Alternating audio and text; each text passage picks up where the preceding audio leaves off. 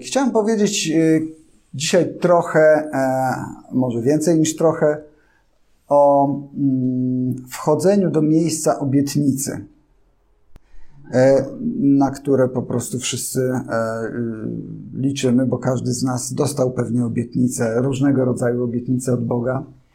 Od momentu nawrócenia i część z tych obietnic pewnie już się zrealizowała, część pewnie jeszcze mm, jest przed nami, jest nadal obietnicą i nadal jest jakimś celem. E, jak mówi Fabian Boszkiewicz, no ale co można powiedzieć w dwie czy trzy godziny, prawda? Więc uzbrojmy się, uzbrojmy się w cierpliwość i, i, i, i prześliźnijmy się po tym temacie. E, zaczynając od pierwszego wersetu księgi Bereshit, księgi początków, pierwszej księgi Mojżeszowej, gdzie chciałem e, Wam pokazać pewną ciekawostkę. I zajmiemy się tylko jednym pierwszym zdaniem w tej chwili, gdzie jest napisane. Tak, tak, na początku stworzył Bóg niebo i ziemię. No, właściwie. No i co z tego? Co z tego wynika dla mnie? E, no pytanie jest o tyle, o, e, o tyle ciekawe, że na temat tego pierwszego zdania zostały e, napisane nie tylko grube książki, ale zostały też napisane potężne biblioteki, które zajmują się tylko tą jedną rzeczą. Tym zdaniem, które jest tutaj. Na początku stworzył Bóg niebo i ziemię. Oczywiście wiemy wszyscy, że każdy język ma swoją specyfikę, że każdy język ma pewnego rodzaju e, nośność, e, która nie jest do końca czytelna dla ludzi, którzy nie władają tym językiem. I mówię tu o języku hebrajskim i mówię tu również o języku polskim. Jak wiemy, jak wiemy, pewne rzeczy są trudne do przetłumaczenia, dlatego że mają swój kontekst historyczny, językowy, kulturowy. Na przykład, e, pewnie wiecie, nazwy miesięcy w języku polskim e, tak, odnoszą się nie do starych bóstw, tak jak w języku angielskim, e, czy świąt rzymskich, ale odnoszą się do do natury. Odnoszą się do tego, co się dzieje. E, e, styczeń wiadomo, że jest na styku i tak dalej. E, luty wiąże się z mrozem, z, lodem. Czerwiec jako mm, pszczelarz pochwalę się, wiąże się z tym, że właśnie że pszczoły się mnożą, jest dużo czerwiu, to jest dobra pora, żeby zakładać nowe ule po prostu i tak dalej. I Żydzi którzy znają język polski, mówią, że to jest piękna sprawa, że ten język niesie ze sobą tyle skojarzeń, że on jest trochę podobny do języka hebrajskiego, który mówi proste rzeczy, a za tym stoją drugie i trzecie dna. Zupełnie, zupełnie. Także kiedy mówimy o grudniu, no to wiemy, że to chodzi o grudę, o mróz, o zmarzlinę, o krótkie dnie, e, o braku słońca, to wszystko niesie ze sobą słowo grudzień. I kiedy czytamy rzeczy po hebrajsku, jest dokładnie tak samo. Kiedy czytamy, że na początku stworzył Bóg niebo i ziemię, to czytamy, że Bóg w ogóle e, słuchałem wykładów, na których jest pięć interpretacji ale zajmiemy się głównie jedną.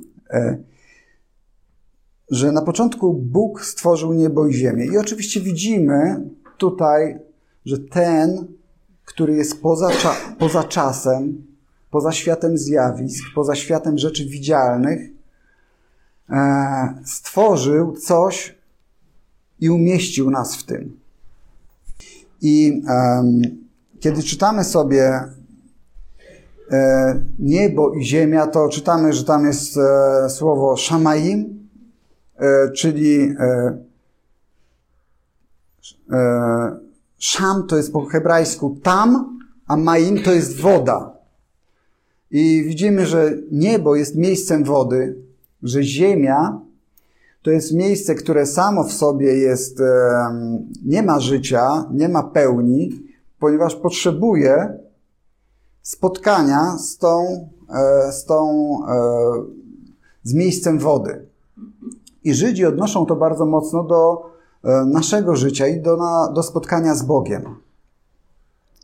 Mówią, że no właśnie, że tylko mm, z tego spotkania wynika obfitość, z tego spotkania wynika zmiana, z tego spotkania wynika owocowanie, z tego spotkania wynika kwitnienie i rozwój. Dalej odnoszą to e, też e, do e, in, inne tłumaczenie, inne, inne, inna interpretacja, która wynika z tego, e, odnosi się do związku mm, kobiety i mężczyzny. A więc mówią tak, jeżeli chcesz, żeby twoja żona była błogosławiona, była kwitnąca, była e, szczęśliwa, to musisz być tym, który jest zaopatrzycielem, tym, który zapewnia bezpieczeństwo, tym, który daje, tym, który troszczy się, tym, który dba, bo taka jest rola miejsca wody w stosunku do miejsca ziemi, która przyjmuje. Y, I, I z tego wynika bardzo dużo, dlatego że w kulturze żydowskiej naprawdę jest mniej sytuacji kryzysowych w związkach, bo oni rozumieją rzeczy jako sztukę dawania od początku. Jest to sztuka dawania, nie sztuka e, wyzyskiwania i filozofia muszę mieć coś z życia, tylko mam wtedy coś z życia, kiedy po prostu daję, kiedy dbam, kiedy zabiegam. I z tego wersetu wynika też jeszcze jedna rzecz, a mianowicie to, że Żydzi mają zrozumienie takie, że ziemia należy do Boga. I w konkretnym czasie tylko On nią włada. Daje ją według swojego uznania. I mówi, kiedyś ta ziemia była Twoja, ale teraz stała się ziemią obiecaną dla mojego ludu, dla mojego narodu i Twój czas się tu skończył. Co w Izraelu widzimy do dzisiaj ma swoje reperkusje, ale e, w zrozumieniu, jakie posiadamy, tak jest po prostu. Wszystko ma swój czas. Jest czas, w którym podążasz do obietnicy i w sensie narodów, w sensie historii i w sensie indywidualnym ty też jesteś osobą, która ma obietnicę przed sobą. I pełnia szczęścia i pełnia błogosławieństwa wynika z tego, że po pierwsze idziesz do tej obietnicy i Bóg ci towarzyszy. Po drugie, kiedy tam wchodzisz, jesteś spełniony i masz satysfakcję. I wiecie, nie ma się co oszukiwać. Wszyscy chcemy żyć w ziemi obiecanej, bo ziemia obiecana to jest ziemia, która została nazwana krainą mlekiem i miodem płynącą. A więc, no tak, a więc takim, e, jest takim miejscem odprężenia e, w naszym wyobrażeniu, ale też jest miejscem walki. Bo o te rzeczy, które Bóg obiecał, po prostu trzeba walczyć. E, jest pewnego rodzaju proces. Czytamy sobie, że, e, że dzięki wierze pojmujemy, dzięki wierze, a więc w języku hebrajskim to słowo oznacza również, jak wiemy, wierność. E, to jest jedno słowo, nie ma rozróżnienia. Sprawiedliwy będzie żyć z wiary, oznacza tym samym, że sprawiedliwy będzie żyć dzięki swojej wierności. Dzięki temu, że się nie cofa, dzięki temu, że konsekwentnie podąża do celu. Wiara, jestem osobą wierzącą, oznacza, że jestem osobą wierną. To jest dokładnie to samo. Nie ma żadnej różnicy. Dzięki wierze, a więc dzięki wierności pojmujemy, że wszystko, co istnieje w przestrzeni, to jest list do Hebrajczyków 11.3, e, wszystko, co istnieje w przestrzeni i w czasie, E, zostało ukształtowane Słowem Boga tak, że to, co widzimy, nie pochodzi z rzeczy widzialnych. A więc ten, który jest poza czasem i poza przestrzenią, ukształtował rzeczy tak, że e, jest ich jedynym źródłem i dał nam przywilej, zawieszając nas w konkretnym czasie i w konkretnych okolicznościach, abyśmy mogli go reprezentować. I teraz, wiecie, kiedy wracamy do tego pierwszego wersetu, na początku stworzył Bóg niebo i ziemię, to widzimy tam wodę, widzimy tam ziemię, widzimy tam niebo, widzimy tam kobietę, widzimy tam mężczyznę, ale niestety nieprzetłumaczalny na język polski jest kontekst taki, z układu liter wynika, że tam jest napisane również, że Słowo Boże było przed stworzeniem nieba i ziemi. Że Słowo było wcześniej niż istniała Ziemia i niż istniał czas. Trudno powiedzieć, że coś było wcześniej niż istniał czas, ale no, bo to już jest myślenie liniowe, czasowe, ale ono jest poza czasem ponieważ jesteśmy zawieszeni w czasie, w przestrzeni, możemy tylko to przyjąć przez wiarę. Nie jesteśmy w stanie tego zweryfikować, ale możemy przyjąć, dlatego że właśnie Bóg to do nas kieruje.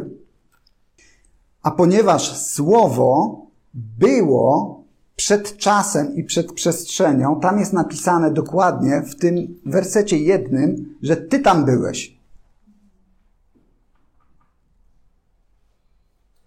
To znaczy, że jeżeli jesteś wśród ludzi, którzy mają dostęp do żywego Boga, to zanim istniał czas, zanim istniała ziemia, zanim istniała woda, ty już byłeś w miejscu, w którym Bóg zaplanował Twój czas tutaj. I chciałem powiedzieć, że właśnie w tym kontekście szczególnie ważne jest, żebyśmy wiedzieli, po co żyjemy. Czy żyjemy po to, żeby spotykać się tu w niedzielę? Czy żyjemy, żeby zrobić coś poza tym spotkaniem? Kiedy Jezus przychodził, kiedy przyszedł Jego czas, to on z pewną lubością e, zadawał bolesne ciosy zastanemu porządkowi religijnemu. I, e, I z pewną taką zapamiętałością lubił go podważać. Na przykład wszedł do świątyni i wywalił wszystko, co było. Wywalił bydło, wywalił, e, wywalił kupców, stragany, jakimś tam biczu kręcił. No jak go ukręcił, to pewnie go użył. I wiem, że gorliwość o dom twój pożera mnie i tak dalej. Pokazał, co to znaczy. A więc uderzył w porządek świątyni, który był dla Żydów sprawą zasadniczą, bo całe życie Izraela i tożsamość kształtowała się i, i, funkcjonowała wokół świątyni. W Ewangelii Jana za chwilę czytamy, że Jezus przyszedł i powiedział, no dobra, ale ta świątynia to co?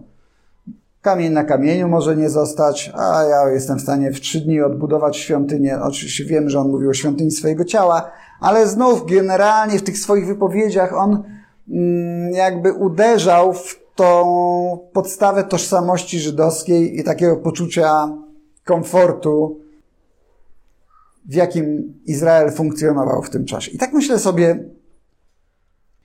że gdyby Jezus przyszedł dzisiaj, to w co by tak sypnął na tym spotkaniu, na, w ogóle na każdym innym spotkaniu? I się zastanawiam, czy nie e, dotykałby tego samego, czyli naszego poczucia mm,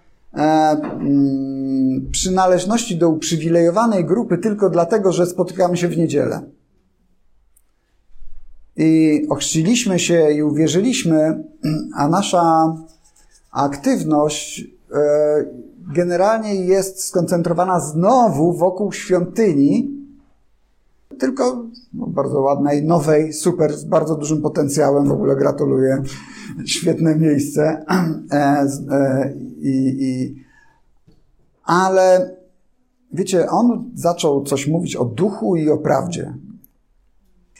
I Mm, pozwolę sobie przejść do, do Jezusa, dlatego że Ewangelia Jana, ponieważ odkryłem to chyba przedwczoraj, czytając Ewangelię Jana e, od początku, dotknęło mnie, że Jan zaczyna w gruncie rzeczy swoją Ewangelię tak samo, jak zaczęła się, e, jak zaczęła się cała Biblia, jak zaczęło się całe pismo. E, tylko, że Jan pisząc to na pewno miał tę świadomość, natomiast my, nie znając języka hebrajskiego i tego kontekstu żydowskiego, straciliśmy tą perspektywę, bo Jan mówi dokładnie to, co tam jest napisane. Na początku było słowo. I to wynikało, tak jak mówiłem, z tego nieprzetłumaczalnego kontekstu żydowskiego, z tej specyfiki języka, o której, od której zacząłem jakby mm, mówić. Na początku było Słowo, Słowo było u Boga i Bogiem było Słowo.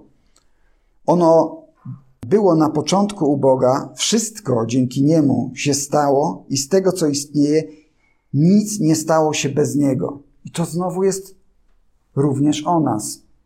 To znowu jest również o Tobie. To jest znowu historia, w której w perspektywie poza czasem Jesteś elementem Bożego planu. Wszystko dzięki niemu się stało i z tego, co istnieje, nic nie stało się bez niego. W nim było życie, a życie było światłem ludzi. Światło świeci w ciemności i ciemność go nie ogarnia. I widzicie, my wrastamy w jego podobieństwo my wrastamy w Jego obecność. Kiedy przebywamy w Jego obecności, przemieniamy się i zaczynamy widzieć rzeczy inaczej i zaczynamy widzieć siebie inaczej i możemy zacząć czytać, bo kiedy czytasz to słowo, to zobaczysz, że to w tobie jest Jego życie a to życie, które jest w tobie, jest światłem ludzi. Światło świeci w ciemności i ciemność go nie ogarnia. I teraz przejdziemy sobie zgrabnie do przypowieści o mieście położonym na górze. I chciałem powiedzieć, że musimy przestać myśleć w kategoriach spotkań kościelnych jako miejscu, w którym Bóg jest uwielbiony. On jest uwielbiony. To jest miejsce radości, to jest miejsce spotkania naszego, to jest miejsce, w którym możemy pogadać, dowiedzieć się, co u nas w życiu słychać, wypić kawę, uwielbić Boga, śpiewać, nakarmić się słowem. Ale światło świeci w ciemności, a więc generalnie tam, na zewnątrz. A więc poza tym miejscem jest miejsce wpływu na świat. I ja już mówiłem o tym, że dla mnie bardzo często, kiedy czytam sobie, że światło nie jest po to, żeby chować je pod korcem, pod łóżkiem czy w innych miejscach, to myślę, że to miejsce e, światłości to jest e, miejsce właśnie na zewnątrz, a czasami te nasze korce i te wspólnoty, e, inaczej te wspólnoty potrafią być korcem, potrafią być miejscem ukrycia tego światła, bo myślimy sobie, że nasza aktywność zamyka się i kończy się tutaj. A potem idziemy do naszej codzienności. No, nie, nie bardzo. Nie bardzo. Właśnie, właśnie jest troszkę inaczej. Jesteśmy posłani. I, i ta światłość, e, która powodowała, że ciemność została przełamana wraz z przyjściem Jezusa, jest po prostu teraz tym, co czyni z nas, albo inaczej, co czyni przed Bogiem różnicę. Czytamy, że jesteśmy wonnością dla Niego. Czytamy, że jesteśmy wonnością dla Niego, jesteśmy żywą ofiarą. Więc ja mam takie mm, konkretne pytanie. W jakim wymiarze jesteś tą żywą ofiarą? Takie pytanie które łatwo byłoby zadać, gdyby no, była, była piątka, teraz jest nas tutaj ponad 30 osób, więc, e, więc Więc musimy zacząć sobie e, sami zadawać to pytanie i sami sobie tej odpowiedzi udzielić, bo to nie są, to nie są żarty, ale to jest pytanie zasadnicze, kim jesteś i po co żyjesz, e, dokąd zmierzasz. I broń Boże, nie chcę, żeby teraz jakieś ciary, czy oskarżenia, czy potępienia. Nie, nie, nie, w ogóle to nie, nie w tą stronę idzie. Ale e, wiecie, Jezus powiedział: Ja jestem drogą. I powiedział: Ja jestem drogą, prawdą, ja jestem życiem. A więc powiedział, mówiąc, że jestem drogą, on powiedział: Ja jestem procesem. Ja jestem osobą, w której towarzystwie będziesz przechodził przemianę. Dlatego jestem równocześnie i prawdą, i jak najbardziej również dlatego jestem życiem dla Ciebie. Bo powołałem Cię, żebyś był błogosławiony, żebyś towarzyszył mi w drodze, żebyś był blisko, przechodził proces przemiany, ale żebyś był światłem. I wiecie, w tym wszystkim y, mamy Stare Przymierze, które zaczyna się od tych słów, że na początku, poza czasem, Bóg wymyślił sobie Ciebie, stworzył niebo, ziemię, przysłał tego, który jest światłością, żebyś miał swobodny dostęp do tronu łaski, a więc żeby nie było żadnych hamulców, żadnych e, przeszkód. I w tym wszystkim wymyślił Ciebie i wszystkich innych, między innymi Pawła, który powiedział na końcu 1 Koryntian 15, 8. Na końcu po wszystkich ukazał się też mnie. Ekstra. On rozumiał, on rozumiał, że to wszystko zmierzało do jednego celu. Żeby Boża chwała ujawniła się w Jego życiu. Żeby Boża chwała ujawniła się w Twoim życiu na końcu. No teraz to już my jesteśmy naprawdę na końcu, no bo na razie czas nas ogranicza i w związku z tym to my możemy powiedzieć na końcu po wszystkich ukazał się też nam. Jakie są konsekwencje tego dla naszego życia? On mówi dalej, z łaski Boga jestem tym, czym jestem. Jeżeli potraktujemy te słowa bardzo osobiście, to, to nie tylko Paweł jest z łaski Boga tym, czym jest, ale ty też jesteś z łaski Boga tym, czym jesteś. I czytamy, co on, e, jakie wnioski wysnuł Paweł na bazie tego, tej świadomości, że został przed czasem zaplanowany przez Boga.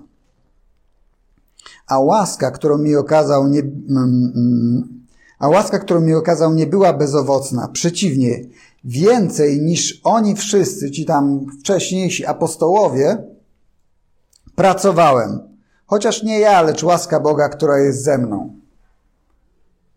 A, okej, okay, to oznacza, że ta łaska, to powołanie i to objawienie miało się objawić po to, żeby wykonać pewną pracę, żeby stać się tą żywą ofiarą. I chciałbym, żebyśmy myśleli o tym bardzo osobiście. Paweł mówi, zostałem ożywiony z martwych. Pamiętacie, pamiętacie y, Narnię? Nie wiem, czy czytaliście, czy oglądaliście. Y, w tej pierwszej części jest moment, w którym, w którym y, jest w niewoli grupa jeńców, tak, zamienionych w kamienie. Nie pamiętam kto, ale ktoś tam przychodzi a chyba przychodził, chyba przychodził Aslan właśnie, po zmartwychwstaniu przychodził i dmuchał i one, e, że tak powiem, trochę z tych kamieni się przemieniały w osoby żywe, a trochę rozmarzały, jak gdyby. To był taki proces przemiany kamienia i lodu w żywą istotę. I tym jest tchnienie Boga, którego doświadczyliśmy. I tym jest Boża łaska, że wracamy do życia, wróciliśmy do życia.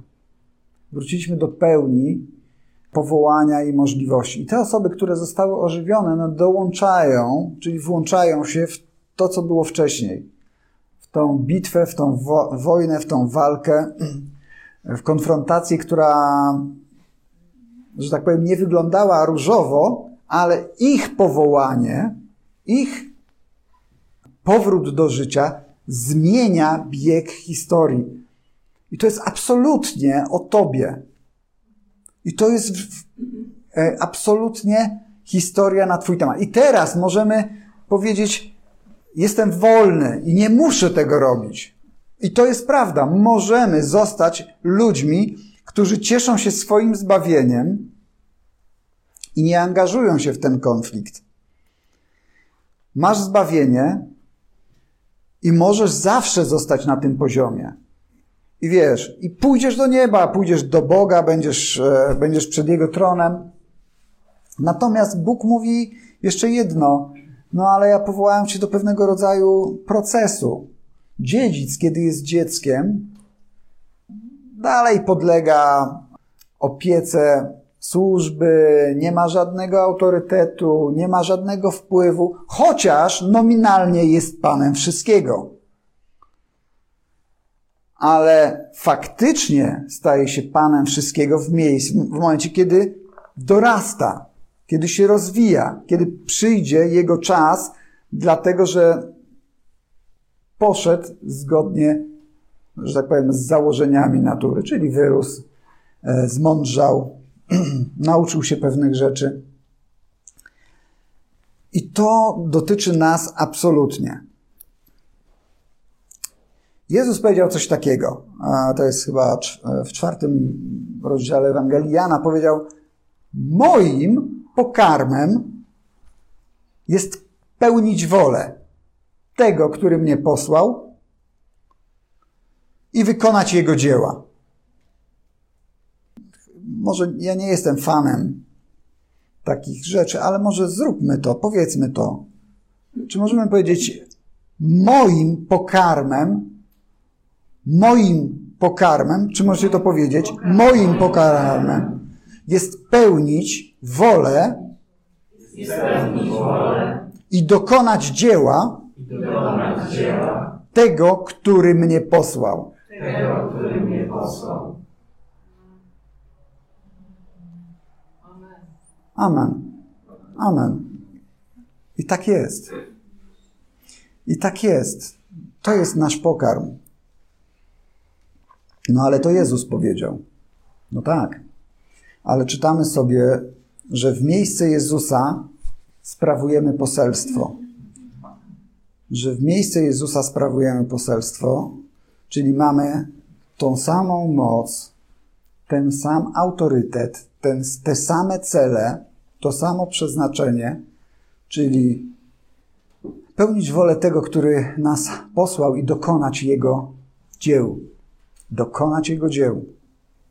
I wiecie, e, niebezpieczeństwo, i tutaj może powtórzę się, e, ale jest pewnego rodzaju ryzyko zawsze w naszym życiu, każdego, w moim generalnie, no cóż, e, dlaczego wpadłem na to słowo i dlaczego ono mnie dotknęło? Bo mnie dotyczy że przyzwyczajamy się do naszej codzienności. Zakotwiczamy się w tym, co nas otacza. Może zaniedbujemy nieraz te ważne rzeczy, dlatego że są rzeczy pilne, o czym wiadomo. I te pilne, nie, no, nie, nie da się ich zignorować i ominąć. Trzeba je e, załatwić, tak?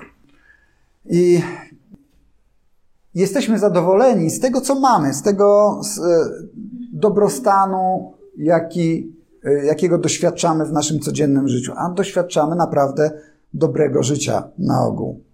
Naprawdę, mimo zmagań, mimo trudności, mamy dobre życie.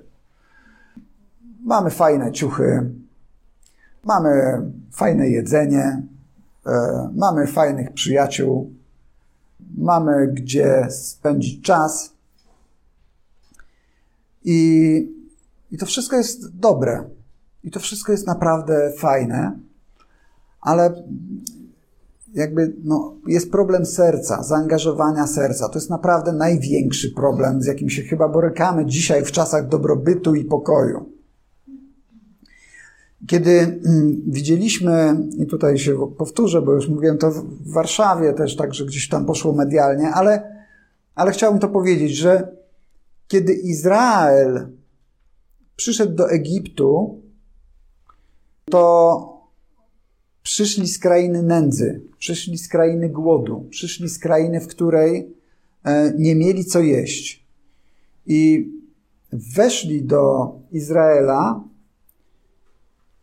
i zachłysnęli się obfitością tego wszystkiego, co mieli do dyspozycji, ponieważ Egipt w tym czasie był centrum wszechświata. Był jedną z największych kultur, jaka, jak, jaka istniała w historii. Był bogaty, zamożny, miał zapasy zboża w dobie, kiedy po prostu cały świat kwiczał i umierał z głodu. Był miejscem rozwoju kultury, był miejscem rozwoju, tam gdzie kultura, tam pieniądze, rozrywka. I nagle, słuchajcie, grupa, no bo to była grupa około 70 osób, licząc tą całą rodzinę Józefa z jakimiś tam przydawkami, to, to była grupa, no nie wiem, 70 czy to było 100 osób, to jest żadna różnica. W każdym razie wchodzą i widzą tą obfitość. I sam fakt, że sobie mogą pozwolić na to, żeby codziennie się najeść, uznają za przejaw niezwykłego szczęścia, błogosławieństwa i obfitości. Ale wiecie, prawidłowość jest taka, że kiedy jesteś biedny i wchodzisz do kraju obfitości, to jesteś w stanie pracować za jedzenie i uznać to za szczęście. I uznać to za przywilej i już szczyt spełnień. Ale kiedy jesteś tam dłużej i pracujesz za jedzenie i nie możesz wyjść z tego miejsca, to zaczynasz być traktowany no, jako osoba drugiej kategorii, a jak to trwa dłużej, to zaczynasz być traktowany jak niewolnik. Umiera faraon, który znał Józefa. Zastany porządek się utrwala. Czyli Izrael jest w miejscu, w którym nadal może jeść, ale właściwie nie może wiele więcej, bo musi pracować i musi pracować coraz więcej. I miejsce zaopatrzenia staje się miejscem niewoli. Ale nie tylko finansowej, staje się miejscem niewoli mentalnej i to jest najgorsze. Stają się ludźmi, którzy po prostu no, są e, przyzwyczaili się do otaczającej ich codzienności. Ich sposób myślenia zaczął się zmieniać tak mocno, że kiedy widzimy, że 400-450 lat później, bo tyle trwał ten pobyt w, w, w, w Egipcie, że kiedy wychodzą z Egiptu i wiecie, e, dzieją się cuda, doświadczają rozstąpienia morza, widzą jak armia faraona po prostu tonie, zamyka się morze. Trzy dni później zaczynają mówić, a no nie, no nie ma czosnku, nie ma czegoś tam, ketchup mi się skończył, a tam no, u faraona było lepiej. E, Mojżesz poszedł na górę i co robią? No coś trzeba zrobić w końcu i robią to, co robili Egipcjanie. Zrobili sobie figurę Apisa, boga egipskiego. Złoty cielec to nic innego jak po prostu to nic innego jak bydle, które było czczone w Egipcie. Był egipskim bogiem i zrobili sobie egipskiego boga i zaczęli oddawać mu pokłon. Słuchajcie, tak głęboko Egipt wszedł do ich mentalności, do ich sposobu myślenia, do ich sposobu widzenia rzeczywistości, że zapomnieli, kim są i jaki jest ich cel i powołanie że jest ziemia obiecana, a więc obietnica, która została im i nam wszystkim dana. Mamy obietnicę I nie możemy sobie pozwolić na to, żeby przyzwyczaić się do tego, co nas otacza i zostać w miejscu komfortu, bo komfort jest nieraz początkiem niewoli. To miejsce, w którym przestajemy szukać, być blisko Boga, zaczyna być miejscem, w którym po prostu sprzedajemy swoje dziedzictwo za miskę soczewicy, po prostu, najzwyczajniej. Dlatego nawet jeżeli jesteś w miejscu błogosławionym, świętym, cudownym, w którym masz co jeść, jesteś zaopatrzony, to wiedz, że to jest dobre miejsce dotąd, dokąd jesteś tym, który pyta, czego Boże chcesz ode mnie? Jaki jest Twój plan? Czym mogę Ci służyć? Jestem ofiarą, której modlitwy mają docierać do Twoich nozdrzy i Ty masz być poruszony moją modlitwą, moim stawiennictwem, mo, moją obecnością przed Twoim tronem. Dotąd jesteś bezpieczny, dokąd jesteś w miejscu, w którym Bóg mówi Ci, to jest Twoje miejsce. A teraz chodź ze mną, bo idziemy do większych obietnic. Idziemy do większych obietnic. I czytamy sobie, i czytamy sobie właśnie drugi Koryntian. E, możemy sobie przejść, albo jeszcze może nie przeczytamy. Może jeszcze powiemy, że właśnie Jezus jest drogą Jezus jest drogą. On z jednej strony, wiecie, są różne porównania, ale on sam powiedział o sobie, że jest drogą. Z jednej strony wiemy, że jest kamieniem węgielnym, a więc to jest um, porównanie z takiej przyrody nieożywionej, tak? Jest skałą, na której zaczyna się jakaś budowla, ale samo budowanie już jest procesem. A więc proces mówi: Jestem drogą, a więc proces. Jestem krzewem winnym. Wy jesteście latoroślami, wszczepieni. Macie owocować. To jest proces. Musimy w swoim myśleniu pokochać proces. Musimy pokochać to, że jesteśmy na chwilę w każdym miejscu. Słuchajcie, bo wszyscy ludzie, nie tylko my wierzący, mamy tak przerąbane, że co chwilę coś się zmienia i czegoś tam chcą ode mnie. Nie, to nie jest tak. Cały świat się zmienia. Wszyscy się starzejemy. Wszyscy się przeobrażamy. Wszyscy przemijamy.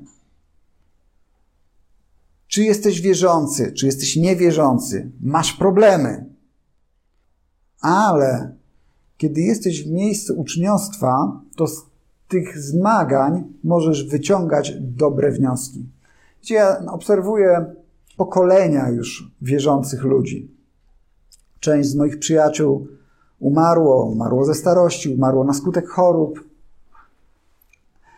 ale i kiedy się nawróciłem jako dziecko, już, już wtedy obserwowałem ludzi oscylujących koło dziewięćdziesiątki, w których nie było zaćmienia, w których nie było degrengolady, ale było szczęście i było spełnienie. Dlaczego? Dlatego, że oni byli wyćwiczeni w poszukiwaniu, byli wyćwiczeni w poszukiwaniu Bożej obecności. Byli wyćwiczeni w tym, że mieli pewnego rodzaju dyscyplinę życia. Czyli, no wiecie, Jezus powiedział, no bierzcie swój krzyż i podążajcie za mną. No to dobra, każdy ma swój. On już swój wziął. No, to na czym polega ten twój krzyż? No podążajcie za mną. Miejsce spotkania. Stań 15 minut wcześniej, poczytaj trochę Biblii. Nie dlatego, że musisz, ale żebyś zobaczył, że Bóg chce ci coś powiedzieć. Bo jeżeli czytasz dlatego, że musisz, to czasami to jest orka na ugorze. E, czasami to jest męczarnia. Ale jeżeli czytasz dlatego, że widzisz, że tam są, tam jest słowo życia, to naprawdę to się to inaczej się czyta. Inaczej się czyta list, a inaczej się czyta e, kodeks karny. Zależy jak czytasz to samo słowo. I czytamy sobie w drugim do Koryntian, my wszyscy. 3,18. My wszyscy. Z odsłoniętą twarzą, odbijając niczym w zwierciadle chwałę Pana. Ok? Rozumiemy to? My wszyscy z odsłoniętą twarzą, odbijając niczym w zwierciadle chwałę Pana, przeobrażamy się. A więc mówię, kochamy proces. Kochamy proces, bo z tego procesu wynikają dla nas dobre rzeczy. Jest progres, jest postęp. Przeobrażamy się na obraz jej samej, z chwały chwałę, tak jak sprawia to Duch Pana. Dlatego, dalej czytamy, nie poddajemy się. Dlatego nie cofamy się, bo wiemy, jaką wartość ma to, że zanim istniał czas, że zanim istniało niebo i zanim istniała ziemia, ty byłeś w miejscu, w którym ktoś powiedział: Muszę go wymyśleć, bo będzie mi potrzebny. Mogę go użyć. Umieszczę w nim takie rzeczy, które są wyjątkowe i które są wyjątkowe, dlatego że on w swoim środowisku, czy ona w swoim środowisku będzie w stanie wywrzeć wpływ, jaki ja chcę, żeby wywarła. To jest to, przeobrażamy się, odbijając Bożą chwałę niczym w zwierciadle. A więc chwała wpływa na to, że chwała pojawia się w Twoim życiu. Dlatego się nie poddajemy. Dlatego się nie poddajemy. Wiecie, Biblia jest fajna i można nią tak ładnie głaskać i można nią fajnie zachęcać, ale czasami y, jest też okrutna. I Paweł pisze, e, chyba Paweł, dobra, wytnie się. On mówi, biorąc pod uwagę, tak Paweł, biorąc pod uwagę, jak na nas patrzę, tak, biorąc pod uwagę, to powinniście być już nauczycielami. A jak tak patrzę, co się dzieje u was, jak słucham to jesteście jeszcze ludźmi, którzy wymagają e, ugruntowania podstaw. No, to nie, po, nie pojechał, nie pojechał Kościołowi, e, że tak powiem, miłym słowem. No, potrafił być taki e, okrutny. Otrzeźwiejcie wreszcie i przestańcie grzeszyć, bo niektórzy z was w ogóle nie rozumieją Boga. Mówię to, żeby was zawstydzić. No tak, czasami po prostu mm, Biblia ma takie zawory bezpieczeństwa, które są może niewygodne, ale pozwalają nam się potknąć, zatrzymać. Mówię, właściwie o co się potykam? No potykam się o to, że no kurczę, chyba w ogóle nie rozumiem Boga. Jeżeli nie szukam swojego powołania, jeżeli nie pytam, po co jestem, no to tak jakbym po prostu nie chciał wzrastać. No. To tak jakbym nie chciał się rozwijać. I mówię to dlatego, że my mamy się przeobrażać po prostu z chwały chwałę. Nic innego i nic lepszego nie wymyślimy. Okej, okay, dobrze, słuchajcie. I czytamy sobie dalej. Dlatego w miejsce Chrystusa głosimy poselstwo. 2 e, Koryntian 5:20. Jakby samego Boga, który przez nas kieruje ludzi kieruje do ludzi wezwanie. Okej. Okay. A więc widzimy, że to, że Bóg stworzył niebo i ziemię, potem przysłał tego, który, bez którego nic nie powstało, a więc również to pierwsze słowo, który nas powołał, umieszcza nas w tym kontekście, który jest ponad czasem, a więc umieszcza nas w wieczności umieszcza nas w wieczności, ponieważ Bóg wymyślił nas, zanim powstał czas. I powołał nas z imienia i z nazwiska, ukształtował nas według swojego upodobania, obdarował nas rzeczami, które, które, e, które są naszą wyjątkową cechą, dlatego żebyśmy wywierali wpływ, przeobrażali się i mieli moc i autorytet, które wynikają z tego, że reprezentujemy samego Boga. i mówimy, w miejsce Chrystusa błagamy, pojednajcie się z Bogiem. Pojednajcie się, a więc bądźcie jednym. Bądźcie jednością. Zbliżcie się. I kiedy mówiłem o tym Egipcie, no z tego wynika po prostu prosta, prosta konkluzja. O czym również pisał Paweł. Nie przeobrażajcie się na obraz tego świata, ale wrastajcie w podobieństwo tego, który was powołał. I to, co się stało w Egipcie, to było po prostu dokładnie tym, dokładnie tym, o czym pisze Paweł. Oni wrośli w podobieństwo okoliczności, w jakich się znaleźli. Byli tam 400 bądź 450 lat. Z grupy kilkudziesięciu osób rozmnożyli się do grupy, w której wychodzili i była to liczba siedmiocyfrowa, tak? Więc to były miliony już.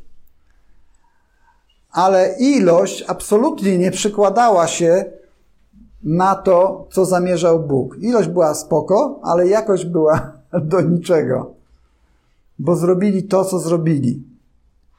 I my, jako ludzie, musimy wiedzieć, że, że jesteśmy powołani do tego, żeby być Bożą jakością. Być Bożą jakością. I tak naprawdę mamy wszystko, wiecie, mamy wszystko, żeby, żeby, żeby to się stało bo Bóg zrobił wszystko. My już właściwie nie możemy zrobić nic poza tym, że mamy Go słuchać.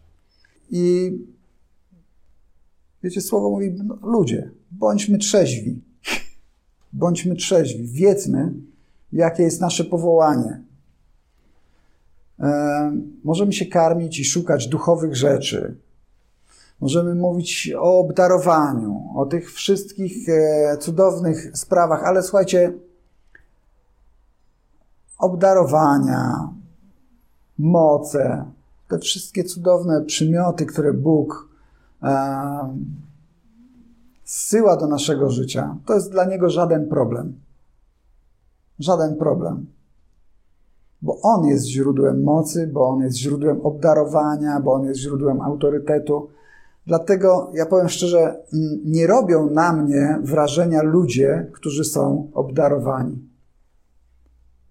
Z perspektywy tych kilku lat e, mojej wiary robią dla mnie, e, robią na mnie wrażenie ludzie, którzy mają charakter, którzy się nie cofają, którzy wiedzą dokąd idą, którzy mają kręgosłupy i serca.